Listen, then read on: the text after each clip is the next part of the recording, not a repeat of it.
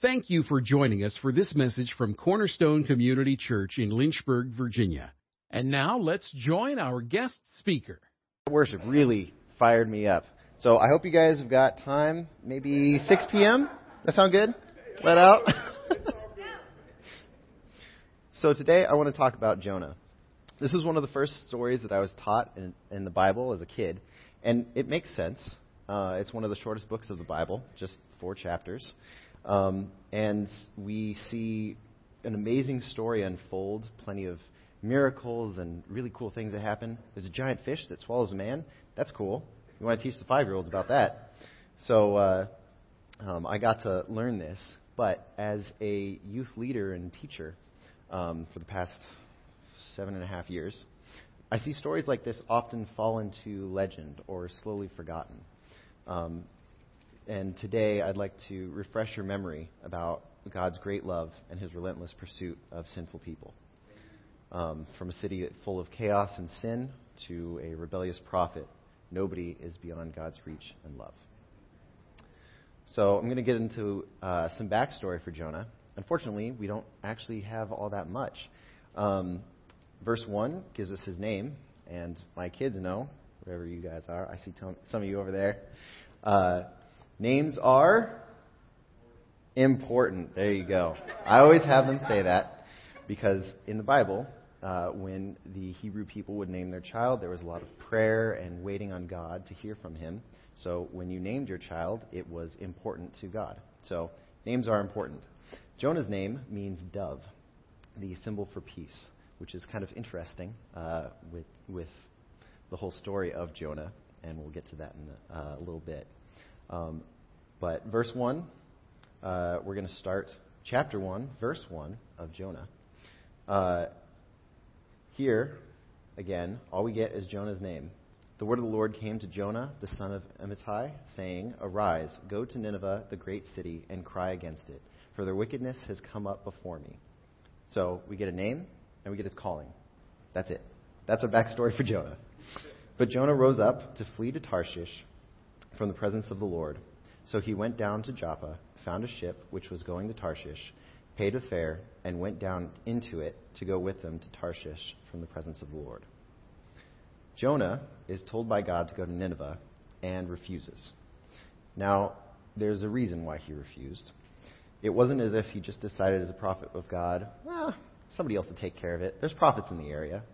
And just a little side note sometimes we can assume that there there's so many churches around. Eh, they'll take care of it. They've, you know, I, I think there's more churches here per block than there are where I come from, which is amazing to me. And it's really easy to say, well, we've got total coverage of the lost. We're fine. Just the, the next church will take care of it. Um, there's the story uh, that is probably mostly true. the fastest way to kill a fish is to go on vacation and tell five people to take care of it. By the time you get back, uh, nobody will have fed the fish because they all thought the other person was feeding that fish, and it's too late for the fish. um, anyways, we, we can't have that idea for the lost. And Jonah couldn't have made that assumption because nobody wanted to go to Nineveh. Um, in fact, the Assyrians were people of great violence and cruelty, known for slapping people with fish. If you guys are familiar with the Veggie Tales. Um, in actuality, they were known for uh, torture, dismemberment, and public shame. Doesn't that sound like fun? Um, kind of the idea of me going to an ISIS camp and saying, hey guys, you want to hear about Christ? Jonah was a little, you know, eh, they're fine. They can die. It's fine if God destroys them. I don't care. That was kind of Jonah's idea. Um, Unfortunately, God says, uh, eh, actually, I still want you to go. I don't care if you say no. So, um, this is Jonah chapter 1, starting in verse 4, and we get to see God's reaction to this. Now, God could have given up on Jonah, zapped him, and moved on to the next guy who would actually listen to him. But we see this patience. Um, I know I probably would have zapped him but it's a good thing I'm not God. um, instead, the Lord does something pretty interesting. And we'll see that in verse 4. So the Lord hurled a great wind on the sea, and there was a great storm on the sea, so that the ship was about to break up. Then the sailors became afraid, and every man cried to his God, and they threw the cargo which was in the ship into the sea to lighten it for them. So here we see God rise up this huge storm. And just to give you guys a little context, this was not something that was very, sailing wasn't very common back then at least going out far distances. This wasn't like Columbus and his great big ship with large stores of food. These guys were actually fearful that if they ever lost sight of land, that they would go out into the middle of the ocean, or in this case, the Mediterranean Sea, and be lost. They'd never find their way back. Monsters would destroy them. All kinds of things.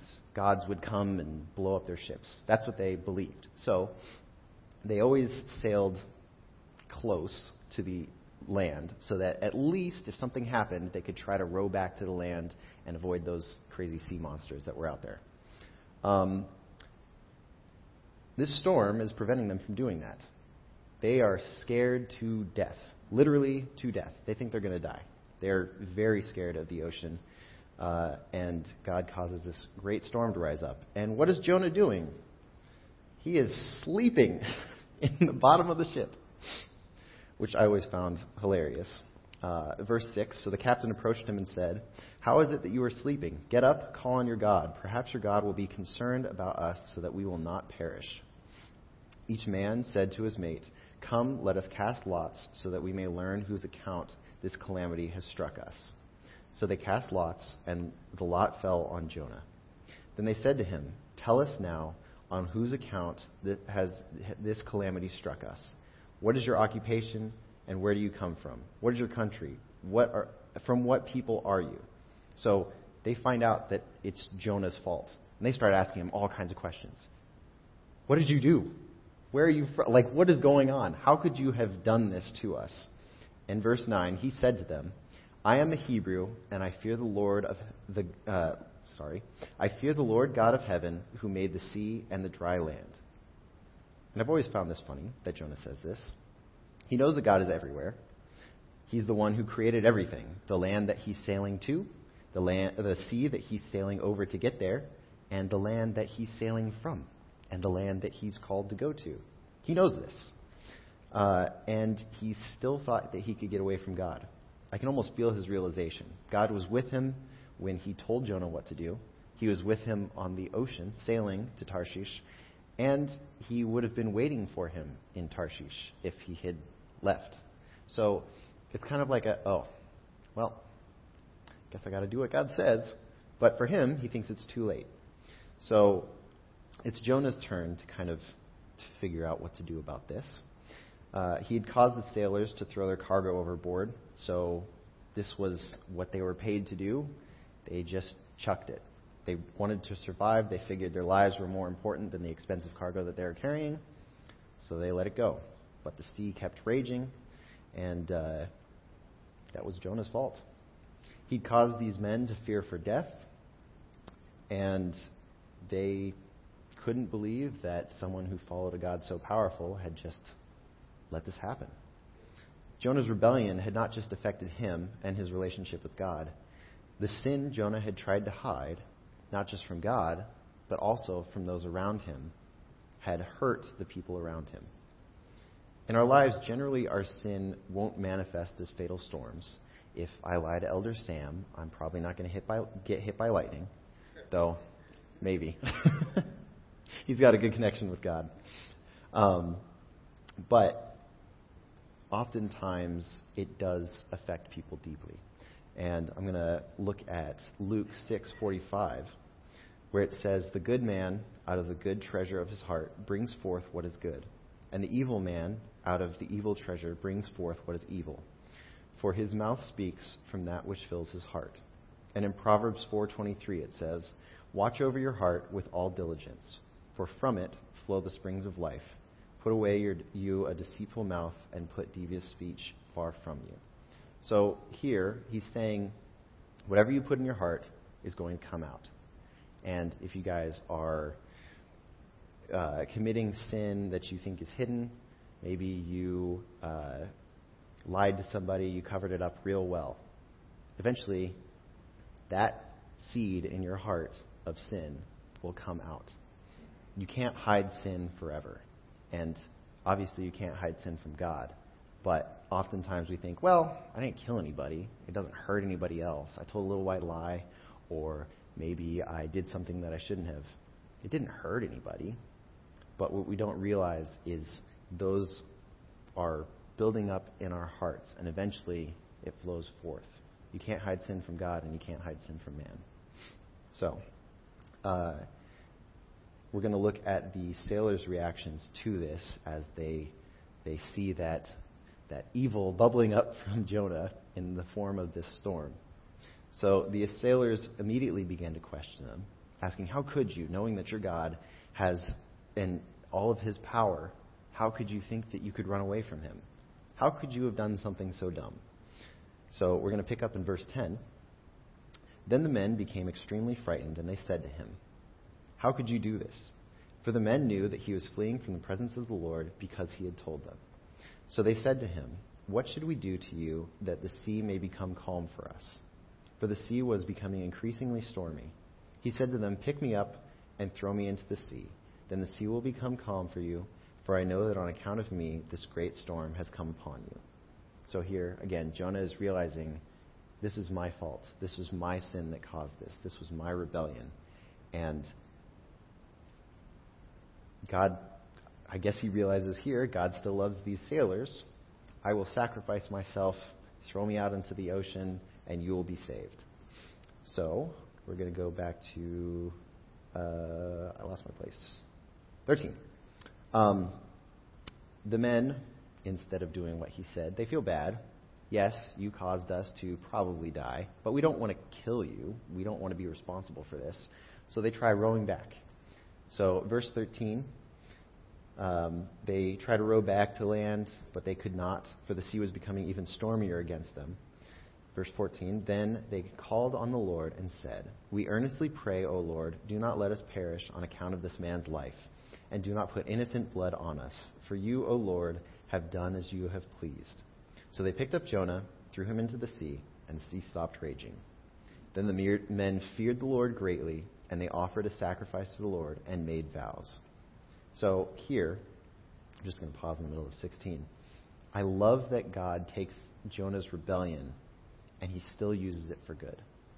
Even though these men were uh, probably uneducated sailors just out doing their job, they believed in many different gods, as we read earlier in the passage.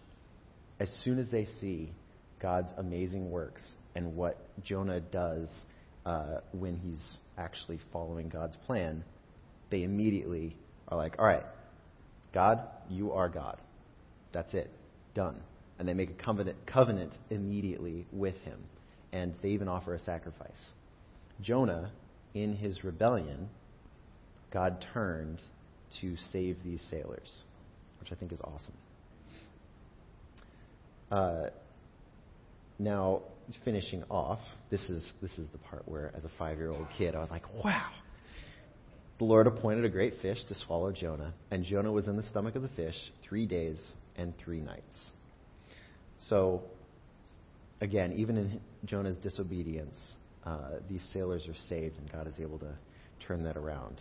But Jonah has not really been punished for his his rebellion. He hasn't been he hasn't turned around yet.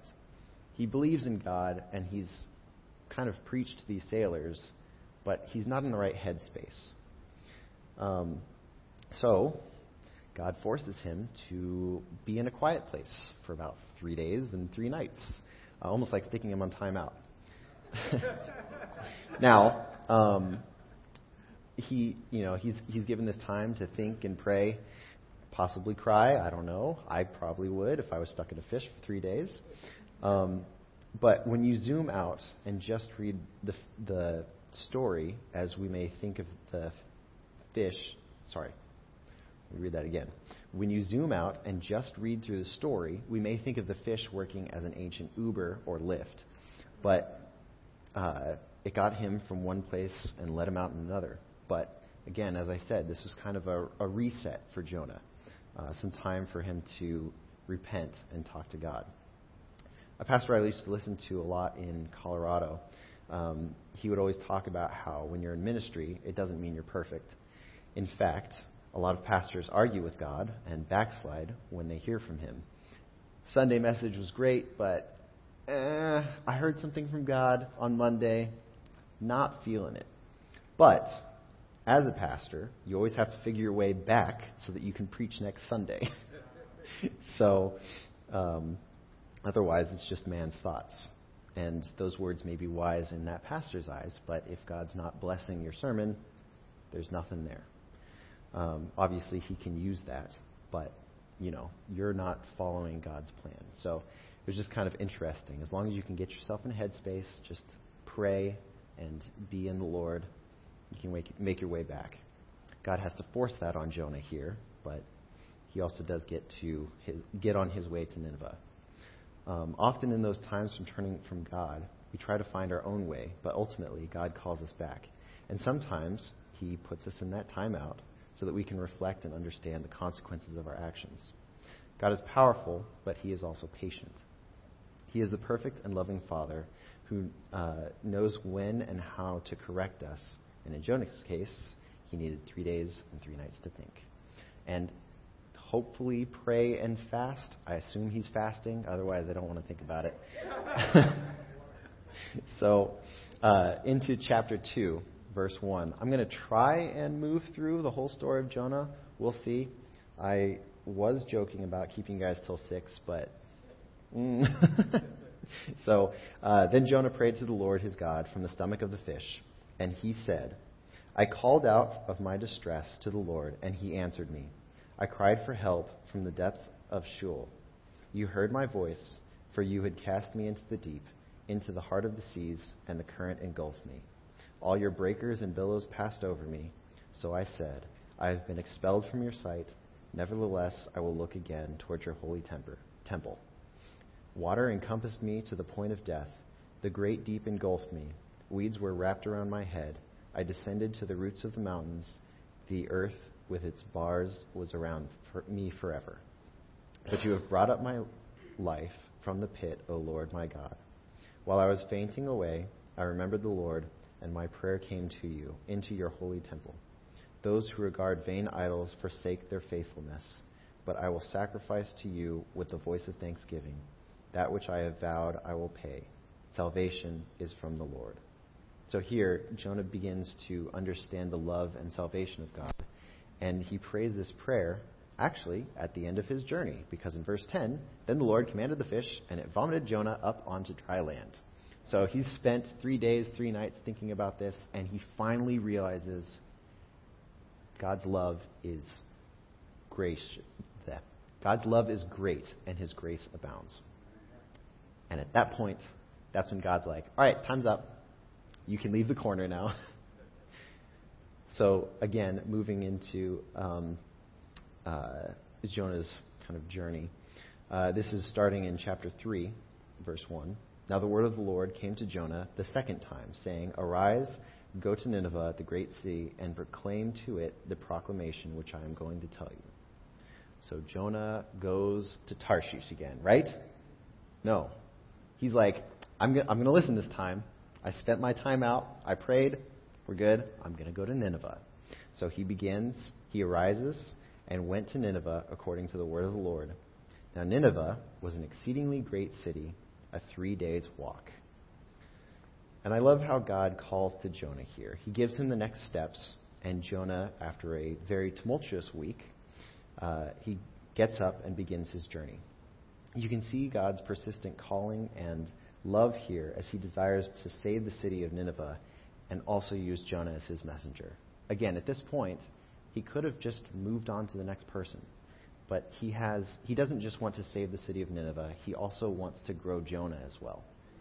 So here he is very patient and he works with his messenger Jonah. Uh, human dis- disobedience doesn't change God's plan. His plan didn't fail because Jonah decided he knew better than God. Instead, God's relentless love and grace changed Jonah. So, starting in verse 4, Then Jonah began to go through the city one day's walk, and he cried out and said, Yet forty days, and Nineveh will be overthrown. Then the people of Nineveh believed in God, and they called a fast and put on sackcloth from the greatest to the least of them. Uh, I'm going to pause real quick. If you go to verse 4, there are uh, very many words in this particular sermon.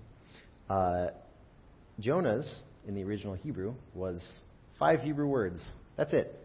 In English, it is, Yet 40 days, and Nineveh will be overthrown. Eight.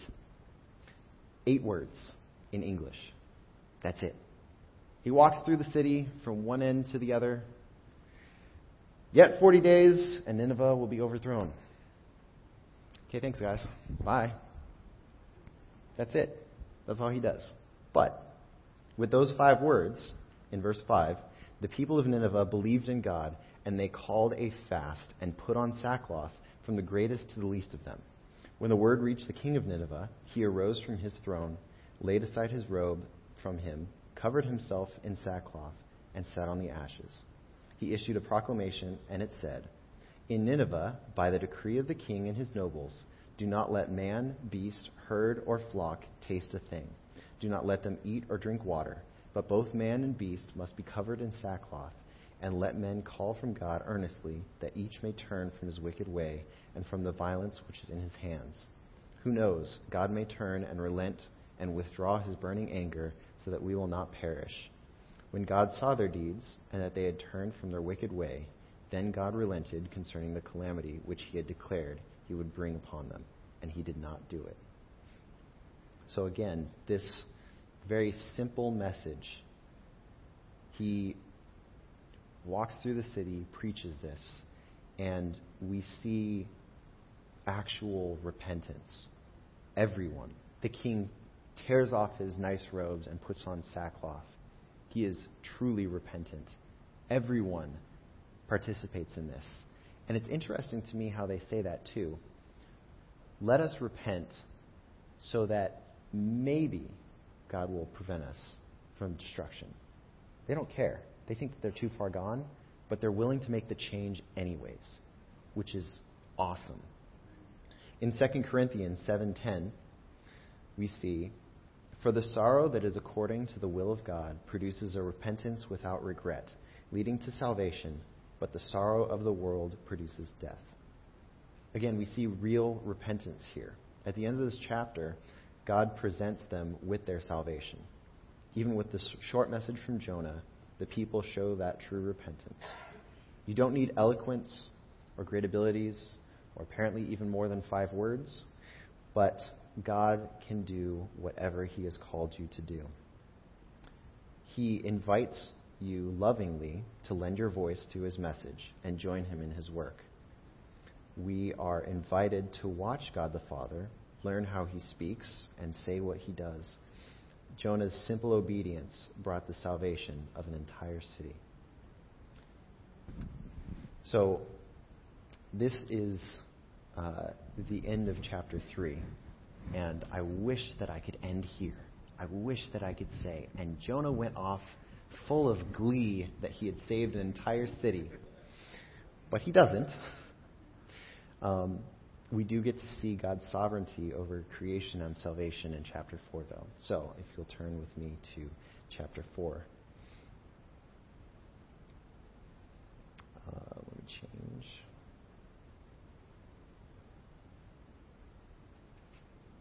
I was using CSB because everybody knows that's the best translation. Um, let me switch to NASB, which was what they've got on the slides up there. But it, was greatly, but it greatly displeased Jonah, and he became very angry. He prayed to the Lord and said, Please, Lord, was not this what I said while I was still in my own country?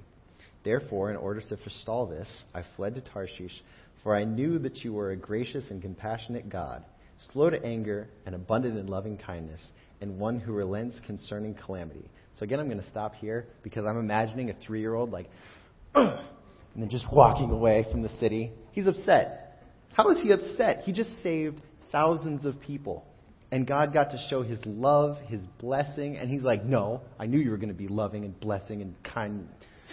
Ugh. And he walks away. I don't understand. So the Lord asks him, again, being very nice, as you do with a three year old, like, Come here, child. It's okay. Let's talk you through this. And he asks in verse 4 Do you have good reason to be angry? Jonah doesn't respond to him here. He just leaves. He goes out from the city, verse 5, and sat east of it. Then he made a shelter for himself and sat under it in the shade until he could see what was going to happen in the city. So he waited. He figured, it's fine. They're going to slap somebody with another fish, and the Lord's just going to boom, city gone. So he gets ready to see the fireworks. He's excited. He had his little temper tantrum, and now he's like, all right, God, blow him up. So he builds himself a little shelter. Um, verse 6 So the Lord God appointed a plant, and it grew up over Jonah to be a shade over his head to deliver him from the discomfort. And Jonah was extremely happy about the plant. But God appointed a worm, worm when dawn came the next day and attacked the plant, and it withered. When the sun came up, God appointed a scorching east wind, and the sun beat down on Jonah's head, so that he became faint and begged with all his soul to die, saying, Death is better to me than life. Again, like a three year old who just saved an entire city. Be happy. He's mad. Then, again, God says to Jonah, Do you have good reason to be angry about the plant? And he actually replies to this one. He says, I have good reason to be angry, even to death. So again, he storms up to God, spits in his face, and he says, Yeah, you grew up a plant and then you took it away from me. How could you do that? Verse 10 Then the Lord said, You had compassion on the plant for which you did not work and which you did not cause to grow, which came up overnight and overnight perished. Should I not co- have compassion on Nineveh? the great city in which there are more than 120,000 persons who do not know the difference between their right and left hand, as well as many animals. So here, again, God comes back. He's very kind. He doesn't immediately zap Jonah, as, again, I might. Somebody bad talked me, and I was like, You just saved 120 people. Calm down. Instead, he says, Look, you have such compassion over this plant and I caused it to grow. I also took it away. There's 120,000 people over there in that city of Nineveh. I care about every single one of those people. Why don't you? You, in working through me, were able to save all of those people. And you don't care. They don't even know right from left. They don't know how great their sin is. Or at least they didn't know until you came in, said your five word sermon, and then left. So here, again, I wish I could have ended in verse 4, but or uh, sorry, chapter 3. But Jonah has to get another talking to. Jonah is angry with God over the repentance of the people of Nineveh. Despite God's miraculous rescue of Jonah from the sea and the repentance of an entire city, Jonah still has not accepted that God's purpose and desire was to save the wicked and ill deserving people. And uh, that caused him this anger. And sometimes I believe that we can have that same idea. When we talk to non Christians and they're having a great day, their work is better than our work, they're taking vacations, and we're sitting here on Sunday listening to me. Thank you, by the way. Instead of out doing whatever we want to do, we decide as Christians to follow what God has for us. And sometimes it isn't as good as what we see out there. The people of, of Nineveh, they were a rich city. They had all kinds of things. But instead of looking on in them in envy, we should look on and cry with God. They don't know their right from their left. And Jonah still doesn't see this, but we can. Jonah makes the mistake of obeying God without changing his worldview, changing how he's thinking about doing God's work. He does what God wants him to do, but he doesn't look at the Ninevites any differently. And I want to warn you guys away from that because we need to change the way that we look at the loss differently. Earlier, I brought up it's very easy for us as a church, as a group, to think, you know, there's a church down the road. In fact, Crosspoint's like three minutes that way by walking. It's easy to ignore everyone here. Crosspoint's got it. Thomas Road's got it. No, we have to do that. Cornerstone Community Church needs to go out there and rescue the lost because they don't know their right from their left. And if we don't change our worldview, we're just obeying God and doing what He says and not getting to reap that joy. Jonah could have been extremely happy, rejoiced. He just saved 120,000 people. I know a lot of pastors that don't have enough uh, things in their Bible to write 120,000. And Jonah did, and he missed that. So, as you go out this week, I want you guys to think about that. Realize that God is not just calling you to obey because he thinks it's fun to boss you guys around, or maybe you get something good out of it. Jonah got a nice plant. You know, you get a nice little benefit here and there that God gives you.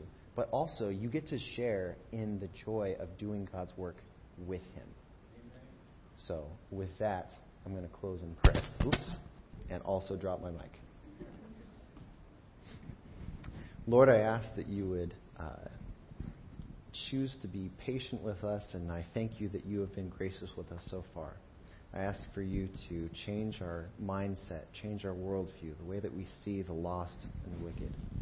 I ask that you would uh, help us to share in your pain and share in your joy as uh, we see those uh, that we bump into this week um, and talk to them about you, Lord. That your gospel would shine through us, that your Holy Spirit would speak through us as we interact with those throughout the week. I ask this in Jesus' name. Amen. Thank you. That's that's real good. I never heard Jonah preach that way. it was real good. I, I love especially the last point uh, about you know, there's a lot of churches around here. And you could get lazy and think that, you know, where they're going to cover it. That's not what we're about. We're determined to reach the people out there. There are a lot of people going back and forth who don't know the Lord. And so we are implementing a two year plan that we're going to reach out to people. And then, as Clay was saying, when you go out here, uh, depends on your worldview, you should be witnessing. You should be sharing your faith. Fight people to church. Is what we should do. And so that's part of my passion, my desire. And I want to see this. And I just thank God. Thank God for your message. Thank God that this is something we can take with us. All of us. Nobody is, is immune. My mom is sick at home, but yes, yeah, she's constantly inviting people and talking to people. So we can do it. Could you all please stand? Thank you for listening to this message from Cornerstone Community Church. We are located in Lynchburg, Virginia at 525 Old Graves Mill Road. You can find us online at cornerstonelynchburg.com, contact us by email, cornerstonecom at comcast.net, or call us at 434 847 4796. We pray the Lord bless you and keep you. The Lord make his face shine on you and be gracious to you.